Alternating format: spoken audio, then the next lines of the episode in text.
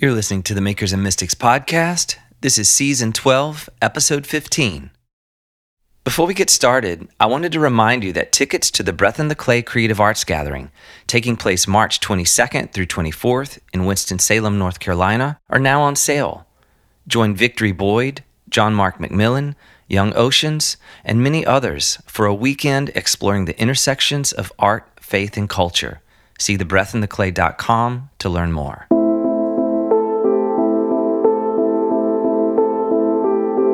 One of the core markers of a person's identity are the beliefs they hold to be true. A person's faith becomes a fixed point from which they view and understand the world. But what happens when those beliefs are shaken? Or what happens when a person is confronted with a difficult truth that collides with or even contradicts their view of the world? My guest today is storyteller and best-selling author of Returning to Eden, a field guide for the spiritual journey, Heather Hamilton. In our conversation, Heather shares what it was like to undergo a nervous breakdown and a subsequent mystical experience that reordered her understanding of the universe. She shares with me how these unexpected encounters aided in her search for clarity and led to a deeper understanding of what psychologists call our true self. I'm your host, Stephen Roach, and this is the Makers and Mystics podcast, the podcast for the art driven seekers of truth and lovers of life.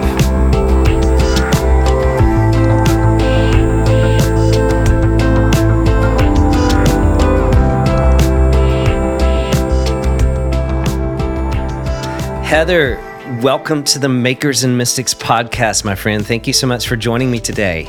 Thank you for inviting me, Stephen. I am excited to be here. Absolutely. I'm so thrilled to have come across your work, this incredible book that you've written, Returning to Eden. Talk to me a bit about your book, Returning to Eden, and what inspired this work, and, and how did you end up creating this book now? Uh, simple but big question. Um, so I'll just jump on in with kind of my story and how I got to here.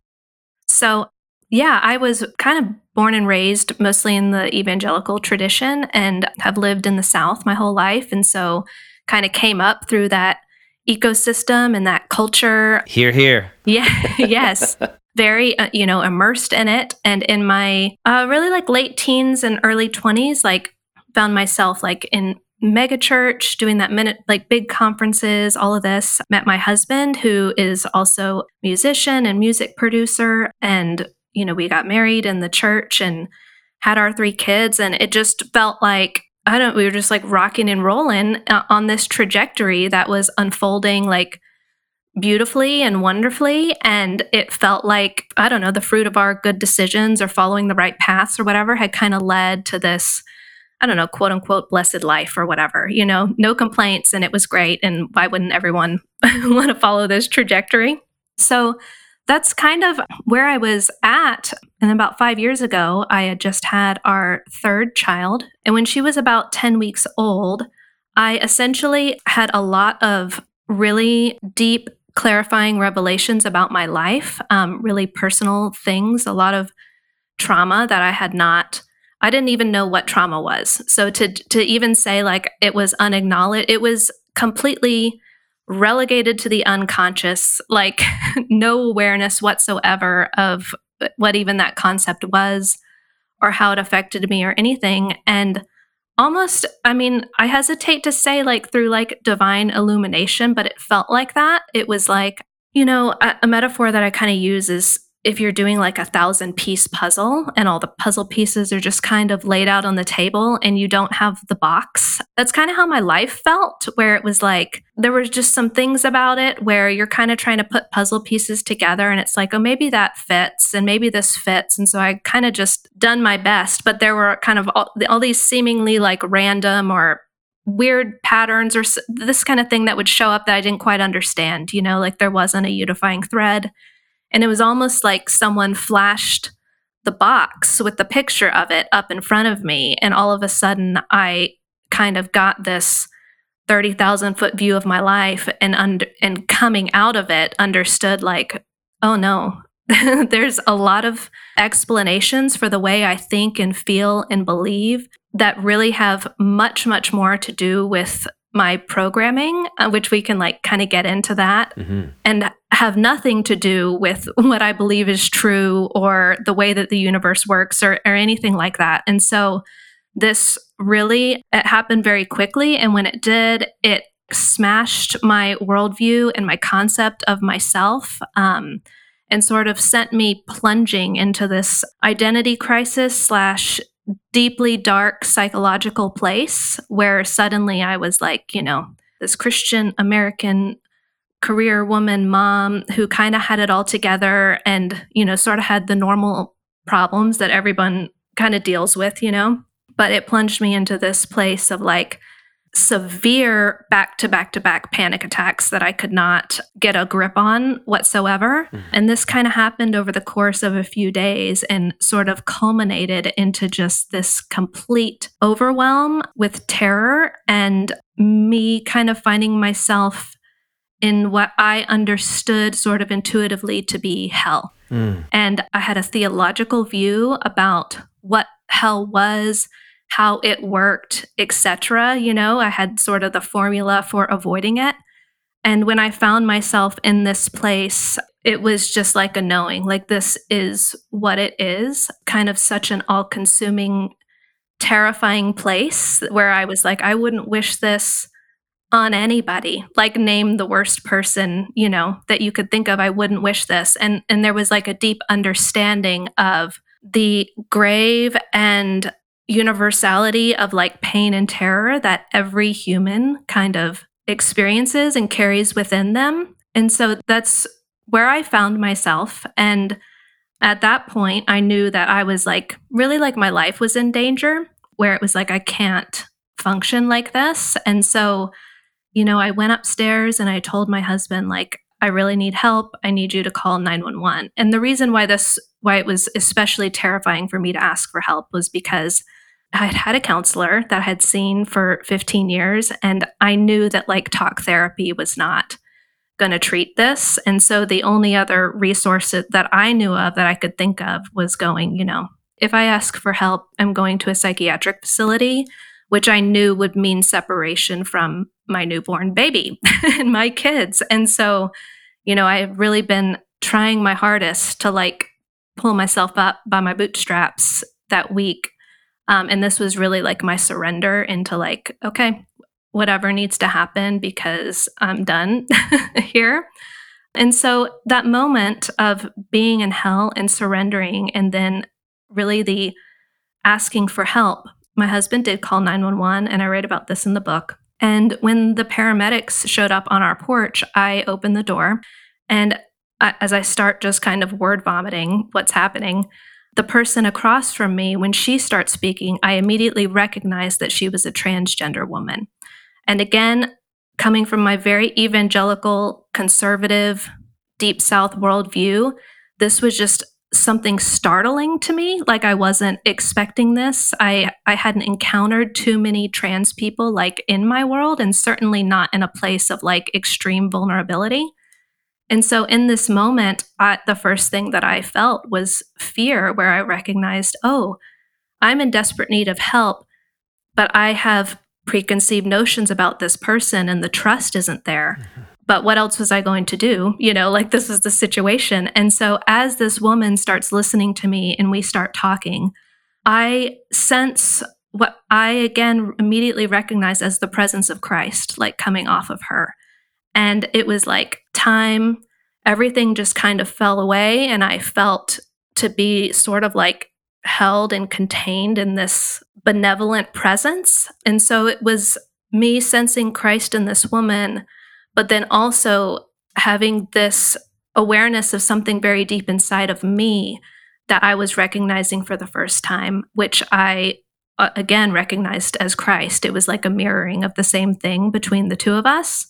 And so this was really kind of like a road to Damascus moment for me where, you know, my concept of God being like sort of a distant being in the sky that I hoped was close to me somehow, or I begged to be close to me somehow, was kind of shattered. And kind of the very next illumination was this recognition of the divine, like on the horizontal plane, like speaking to me in this body that I wouldn't have recognized and welling up inside of me, and then also being all around me. And so, yeah, again, still being in the evangelical world right there, I didn't not have a word for this other than I was like, whatever this was, was the realest moment of my life. Like my senses are the most heightened that they've ever been. And everything that, that is penetrating my senses feels like love. It was a very overwhelming feeling of love. Um, and it was probably several months later that I came across the word mysticism and specifically like within the Christian context, like Christian mysticism. And it was like, that's what it was. It was a mystical experience. And so that was sort of my conversion, I guess, which is a funny word to use, you know, because I had been a Christian for 25 years, but I understood this to be a conversion to something different. But I was, I still had the Christian language and stories and symbolisms and metaphors deeply embedded in me. And those were what I felt like was most accessible to me to like describe what had happened. Hmm. So I'll leave it there for a second. But that that is what happened to me. And then from there came this desire to like communicate some of the deeper meanings I was finding in the biblical stories that I I didn't hear articulated, uh, you know, in the church or in the Christian voices that I was listening to. And so that is really, I wasn't at that time going like, I'm going to write a book about this. It was a few years after that once it had integrated, but that's really what the book is about. Wow, that's amazing. You know, it's interesting as I'm hearing you share this story, it just brings to mind how we can experience truth outside of our own personal frameworks. And I can't help but think even of a biblical story when Peter was on the rooftop, you know, and the sheet with all the animals comes down and he hears rise, kill, and eat. And it's interesting because he recognized that to have been a vision from God or a revelation from God but it was also something that completely obliterated his theological understanding at that time. You know, Jews, yeah. they wouldn't have eaten the things that this vision was communicating to him. So it's it's a very interesting phenomenon you know when we have encounters that impact us on this deep level when we recognize it as being something from God uh, being communicated to us, but yet it obliterates our previous understanding. So, I guess a question in that for you is how did this experience change your understanding? How did it change the framework? Of the way you related, because you had said you you had 25 years of history you know and then in this moment of crisis or this dark night of the soul this moment of encountering the love of god through what you expressed as an unlikely place or, or in an unlikely manner how did that change your framework? Or how did that send you forward? Where did you go from there? Yeah well practically speaking, immediately where I went from there was to my counselor's office. Um, did about like six months of what's called EMDR therapy. It's um, a trauma therapy where not talk therapy actually, but where you kind of recall um, what might be traumatic or distressing memories with the help of like either like a light or some noise or alternating like paddles that vibrate. It kind of stim- stimulates your brain to be able to bring like calm and ease into the memory um, so that you can like work it out in a more healthy way. So, as I was doing that, and then trying to integrate the truth that I saw and experienced with that experience of the trans woman on my porch.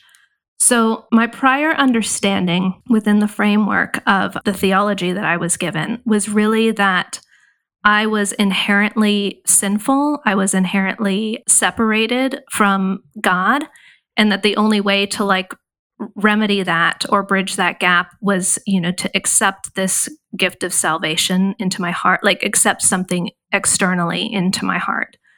And what i experienced on my porch was this welling up of this goodness inside of me that i knew had always been there. It was sort of like waking up from amnesia or like waking up from a dream or something like that, where it was like the first time I had felt it, but it was also like immediately familiar, like this familiarity that I I recognized from like before I had been born.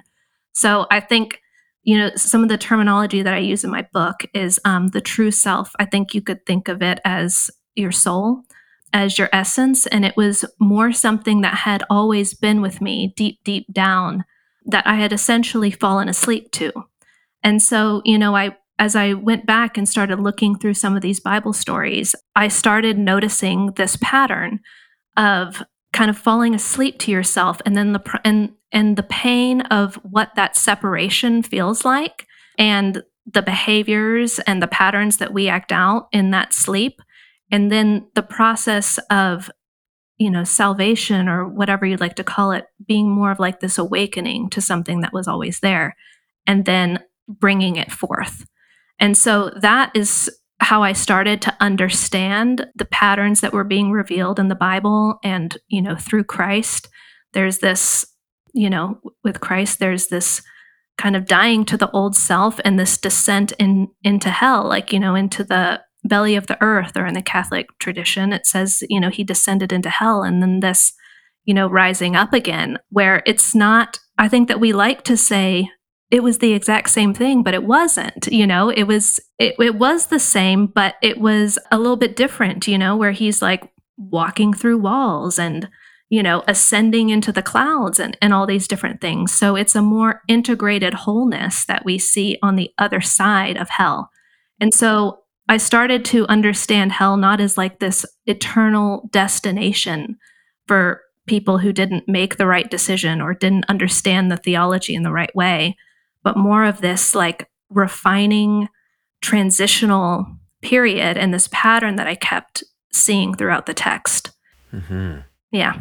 I'd be curious to know as you were going through this inner transformation and as your own theology and your own understanding and experience of God was kind of going through its own metamorphosis, mm-hmm. how did that impact your relationships within the community of faith? Was this something that created more tension or what was it like as you were going through your own transformation? Did you find that people were understanding of this change in your life, or was this also one of the difficulties that you faced? I would say both. You know, it's funny because when I went back and I looked at the story of Paul, like on the road to Damascus, I think a lot of the times when we hear the story, or when I did, it was like, you know, he has this encounter with Christ, and then suddenly he's this changed man, you know?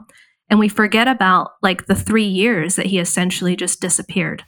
and, and it's like where yes. where did he go you know? Yes. And yeah i understood that. The story that i just kind of described to you this this mystical story i did not even really delve into that like with my counselor for quite a while. Like i didn't know how how to articulate it.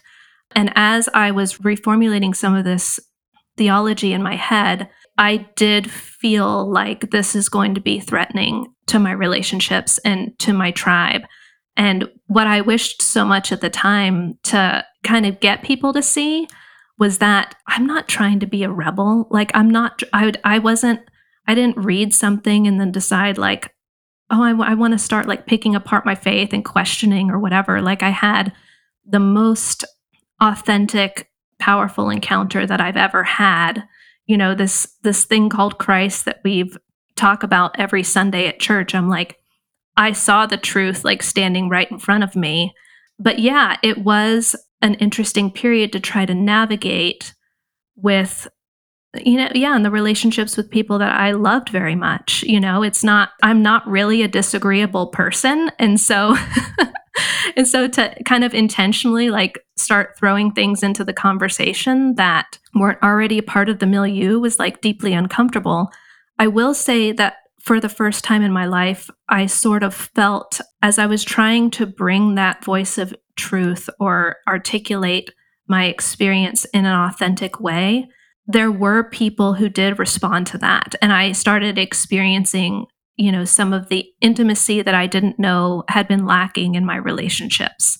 So, for instance, I'll just share this little story that I share in the book. But um, as I mentioned, my husband and I, you know, were both very involved in a, a mega church. He was the music director at the time.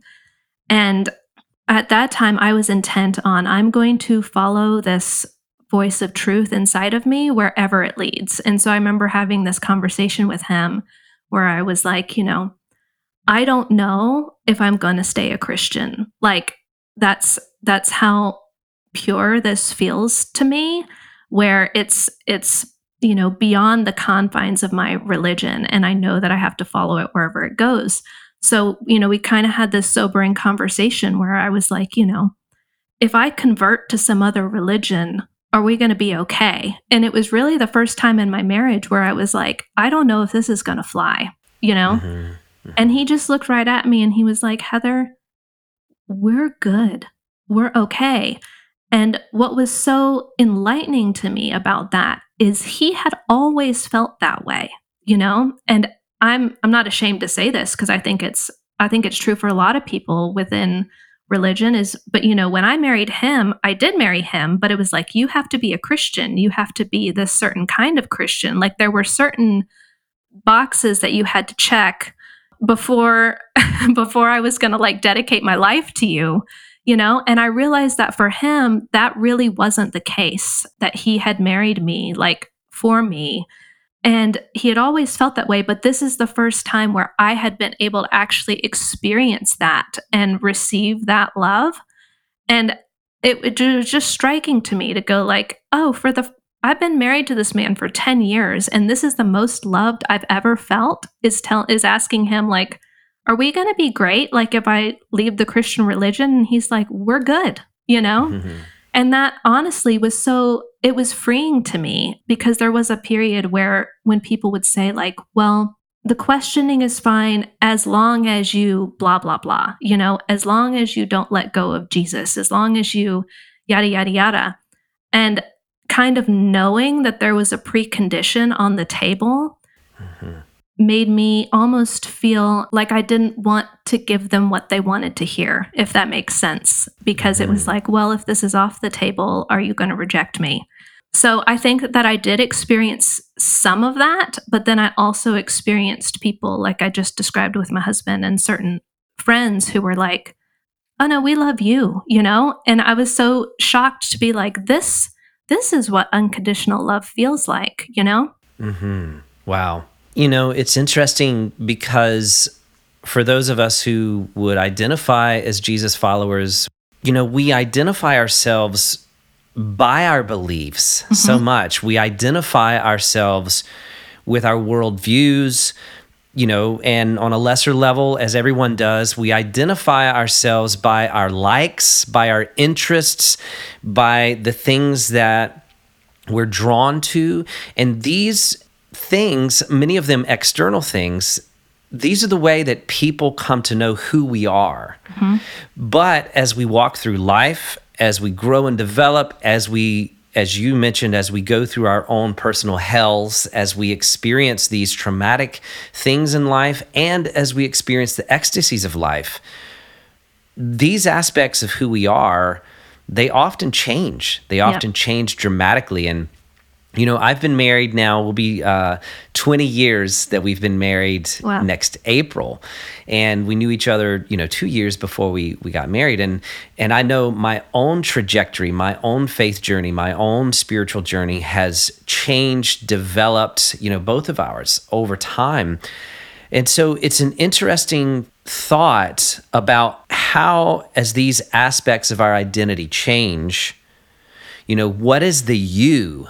Mm-hmm. That when somebody says, I love you, like you said, the you know, the folks around you said, I love you, what is that you that we're talking about? You know when we when we strip away some of the externals and i know a large part of your book uh, one of your chapters you know of course is is talking about the true self. You talk a lot about the true self versus the false self.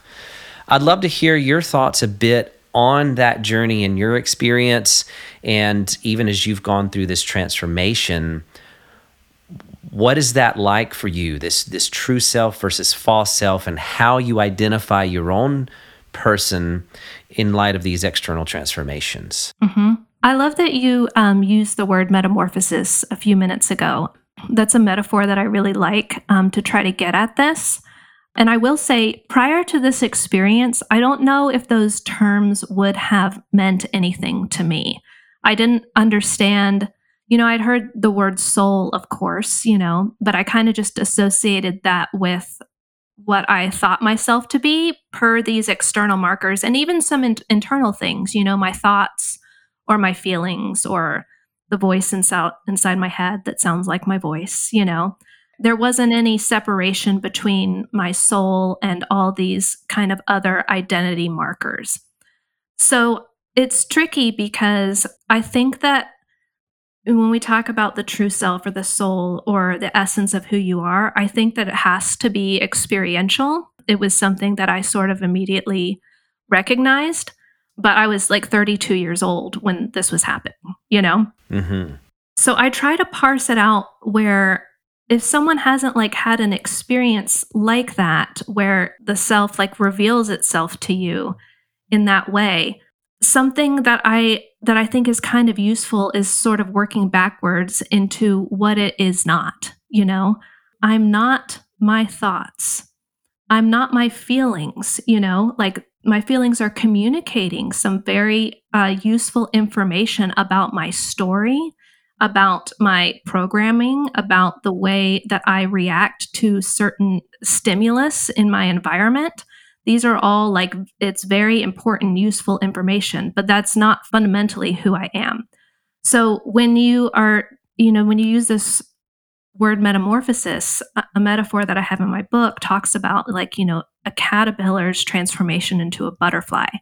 We all know this, but a, a, difference between you know what happens with the caterpillar and what happens with us is the caterpillar you know they're not sitting around going like whatever you do don't go into the cocoon. That's hell. You know what i mean? All the caterpillars go into cocoons. They melt their bodies melt and then we never see them again you know?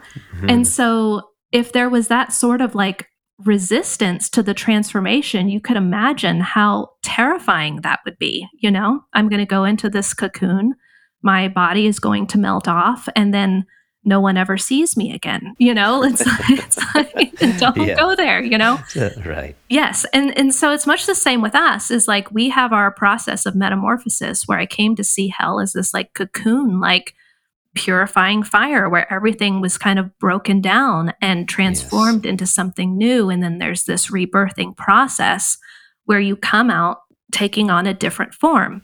Mm-hmm. And so I understood what I call the false self, or like, you know, sometimes the word ego is used, is is just the forms, like our identity markers, those external identities that our brain uses to picture who we are, you know, in our minds but those are constantly changing. And so if we're clinging to that, you know, like I'm clinging to who I know myself to be as like a woman, you know, a Christian, that that was a huge one, you know, I'm a mother, I'm a wife, I'm you know, I have these political opinions or these thoughts or whatever. As those start to change, it's like, okay, well, who am I? And then when we start to bump up against some of the major ones, you know, like my identity is Christian and crap, you know, like now I'm starting to question some of the things that I'm understanding what it means to be Christian, you know, based on what I've been taught. So, what does that mean for my identity? And then what does that mean for me in the tribe, you know? Mm-hmm. Because, you know, our nervous systems are kind of co regulating with our tribe and the people among us. So, I sort of realized, you know, in order for me to figure this out, in order for me to become acquainted with the essence of who I really am, there was a period of withdrawal, you know, going back to, you know, to Paul's withdrawal for a few years. It was me kind of going, not that my attachments are bad, they're they're useful and they're needed, but I'm noticing that when I'm surrounded by by people that I love who want certain things for me, my nervous system can't regulate. And so it was kind of this withdraw into solitude and silence in order to really like get to know my deepest longings in my heart to come into silence and you know as i was practicing like stilling my thoughts noticing what wells up in me when i'm not thinking thinking thinking all the time you know can i sit with myself in silence and so i came to understand you know that pattern that process of sort of detoxing from all of our external identities to be more in line with what with what was being described as rebirth, you know, in the scripture, where to me that became more of you have to go back back into the womb, back before the womb, the place and the f- discovering the face that you had before you were born, before you know you subscribed to any teachings or beliefs or whatever. Who what was your essence before you even came here? And so that was what the process of sitting in silence and solitude was for me, was familiarizing myself with that presence that was in me and animating me that I had kind of fallen asleep to. You used the term our ego, and mm-hmm. we're also talking about true self and false self. And so this, of course, leads me to the work of Joseph Campbell and mm-hmm. Carl Jung, both of whom I, I love their work. I, I, read a lot of that, and I also notice you quote them quite a bit in your book. Mm-hmm. I'd be curious to know how their perspective on religion and their perspective on true self, false self, and how they interpret mythically a lot of the, the metaphors of the Bible.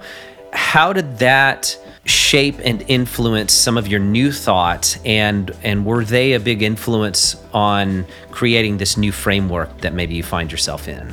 Yeah absolutely. I will say you know going back to that story from the beginning that encounter in hell a thought that i had when i was in that place was this is the belly of the whale. Like i, I sort of immediately understood that this is what the jonah story was talking about. Mm-hmm. where you know up until that point my concept of faith was more you know i believe in god and so i like i have to believe in these stories of like monumental fanatical proportion you know to to prove that god can do anything. That was the orientation that i had towards the stories.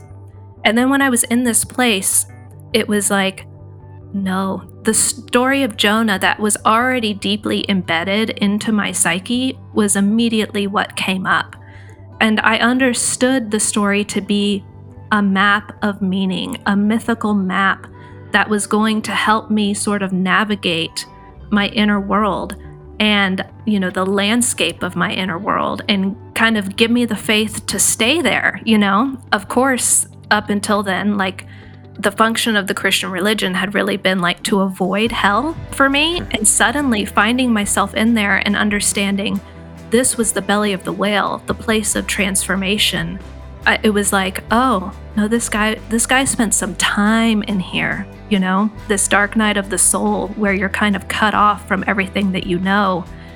There was time spent in there. You know, Jesus, for Jesus, there was time in the belly of the earth, and so it was like, sort of pumping the brakes, going like, there is really some stuff that I need to examine down here in the darkness. I sort of understood intuitively that it was going to be this place of transformation, this sort of BC to AD moment in my life. I remember saying that very early on with my counselor like, this is a the old Heather's dead and, and something new has come alive here, which sounds like romantic and wonderful. It wasn't. You know, it was like if the old Heather's dead, right. what does that mean for everything in my life yeah. that I love, yeah. you know? Yes. And so, yes, discovering, I, I think I came across Jung first, where he started pulling in the parallels of symbols like water representing the unconscious. And I knew that that was true from my own experience because there were contents of my unconscious you know, that were welling up, kind of presenting themselves like, you need to look at this, you need to look at this. And all of all of this had been sort of like under the water in my life. It was directing the trajectory of my life, but I didn't know that it was there. And so I saw that in Jung, understanding that the psychological healing process and the spiritual healing process were almost one and the same. I won't say it exactly, but like the metaphor that I use in the book is sort I talk about like pipes, like plumbing pipes in a house and water, you know, running through them. Well, if you have a blockage in the pipe, inevitably the pressure of the water is going to build up, build up, build up. You might have a leak, you know, and then if you don't do anything about it, eventually you're going to have a flood in your house. And, you know, we don't look at that and go like, oh my gosh, like this is evil, you know, like there's no judgment. It's just like, of course this is what happened, you know, like it's it's very obvious when you can look at it that way. And so I started understanding like the process of fixing my quote unquote psychological pipes, as I was doing that, the spirit that had been prevented from flowing in me, that had kind of been repressed, um, sort of came bursting forward in this way where I, I felt my life energy, like for the first time, really, you know, sort of come online. Like my body felt different, my senses, you know, felt more attuned and more sensitive to the environment. And so I saw that in Carl Jung and then pretty soon after that, I saw Joseph Campbell describing things like Jonah and the whale and marrying this, you know, psychology and mythology together in the same way that I was understanding it, you know. So Joseph Campbell will talk about it, the belly of the whale, this swallowing. It's um, essentially like the unconscious swallowing you down into this belly, where you then the old personality is is broken down and all that energy that was being used to kind of sustain the personality or prop up the ego keep it very concrete as we were talking about that's all broken down which frees up all this new energy which is your life's energy. That is then um, you know what happens from a belly. There's a rebirth that happens out of a belly. So we see jonah being spit back out onto the ordinary you know, onto the shore, which would represent, you know, the conscious life, our th- this life that I'm, you know, that I'm, inter- you know, having all the time. But now I'm bringing like this newfound energy and my life's vitality into the world, whereas before it was sort of more a mechanical thing, although I didn't know that. Mm-hmm. Sometimes the beliefs that are meant to lead us to experience God can actually hinder us from the deeper encounters that we seek. Mm-hmm. You know, and and it seems like that as you've gone through some of this transformation and as your framework was altered, you know, perhaps you realized some of that that some of the beliefs that are meant to to lead us into experience actually kept you from some of the deeper experiences. Mm-hmm. I'd be curious to know as you've taken on what sounds like more of a mythical view of scripture what has continued with you from your previous framework? Or is there something that has remained with you from, let's say, the first 25 years of evangelical interpretation of Scripture? Is there something that remains, or could you point to something and say, in the same ways that it, to use the metaphor, you know, even when Jonah or Jesus came out of the belly of the whale, so to speak, there was still something familiar there, right? Mm-hmm. Even though there was a completely different appearance. Is there something that you feel like has sustained through the fires? Is there something that has remained with you that you can say, this is here now, even as it was then? Yeah, that is a great question. I, and I try to do this, um, I try to articulate this in the book that for me, you know, when I was seven years old and I prayed the quote unquote sinner's prayer and as I understood it, like accepted Jesus into my heart. That moment for me is still a very pure moment in that I recognized divinity within Jesus, that I felt like that, you know, a portal to the transcendent had kind of opened up for me in that moment.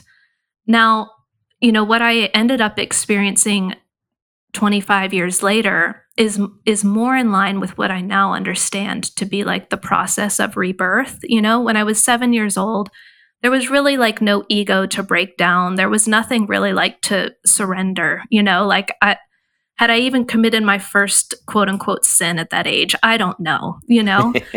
but I recognized the sacred in this symbol, in this man, or even in this archetypal image, you know, that was mirroring something very true deep within me.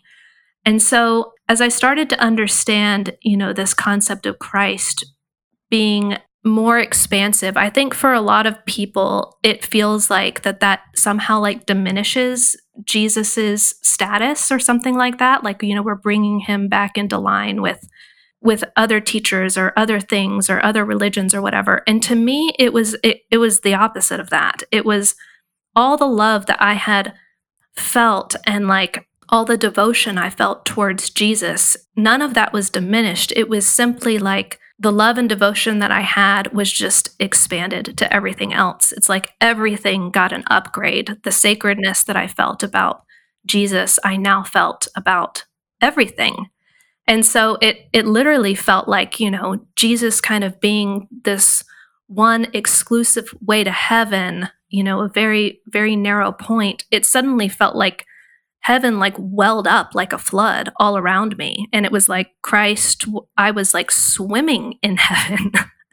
and so um, Jesus was still included in that for me. And being the first person that I recognized that in, he still holds a very like sacred and benevolent place in my heart. So I will say that that thread has not been lost. Um, I kind of see that pattern in other religions now where people will have like devotion for a teacher and and I believe that it's probably the same affection and belovedness and devotion that I feel for Jesus. They'd feel it for someone else, but it's essentially the same feeling just in a different form and it's serving the same function to eventually expand and so that we recognize the sacredness in all things.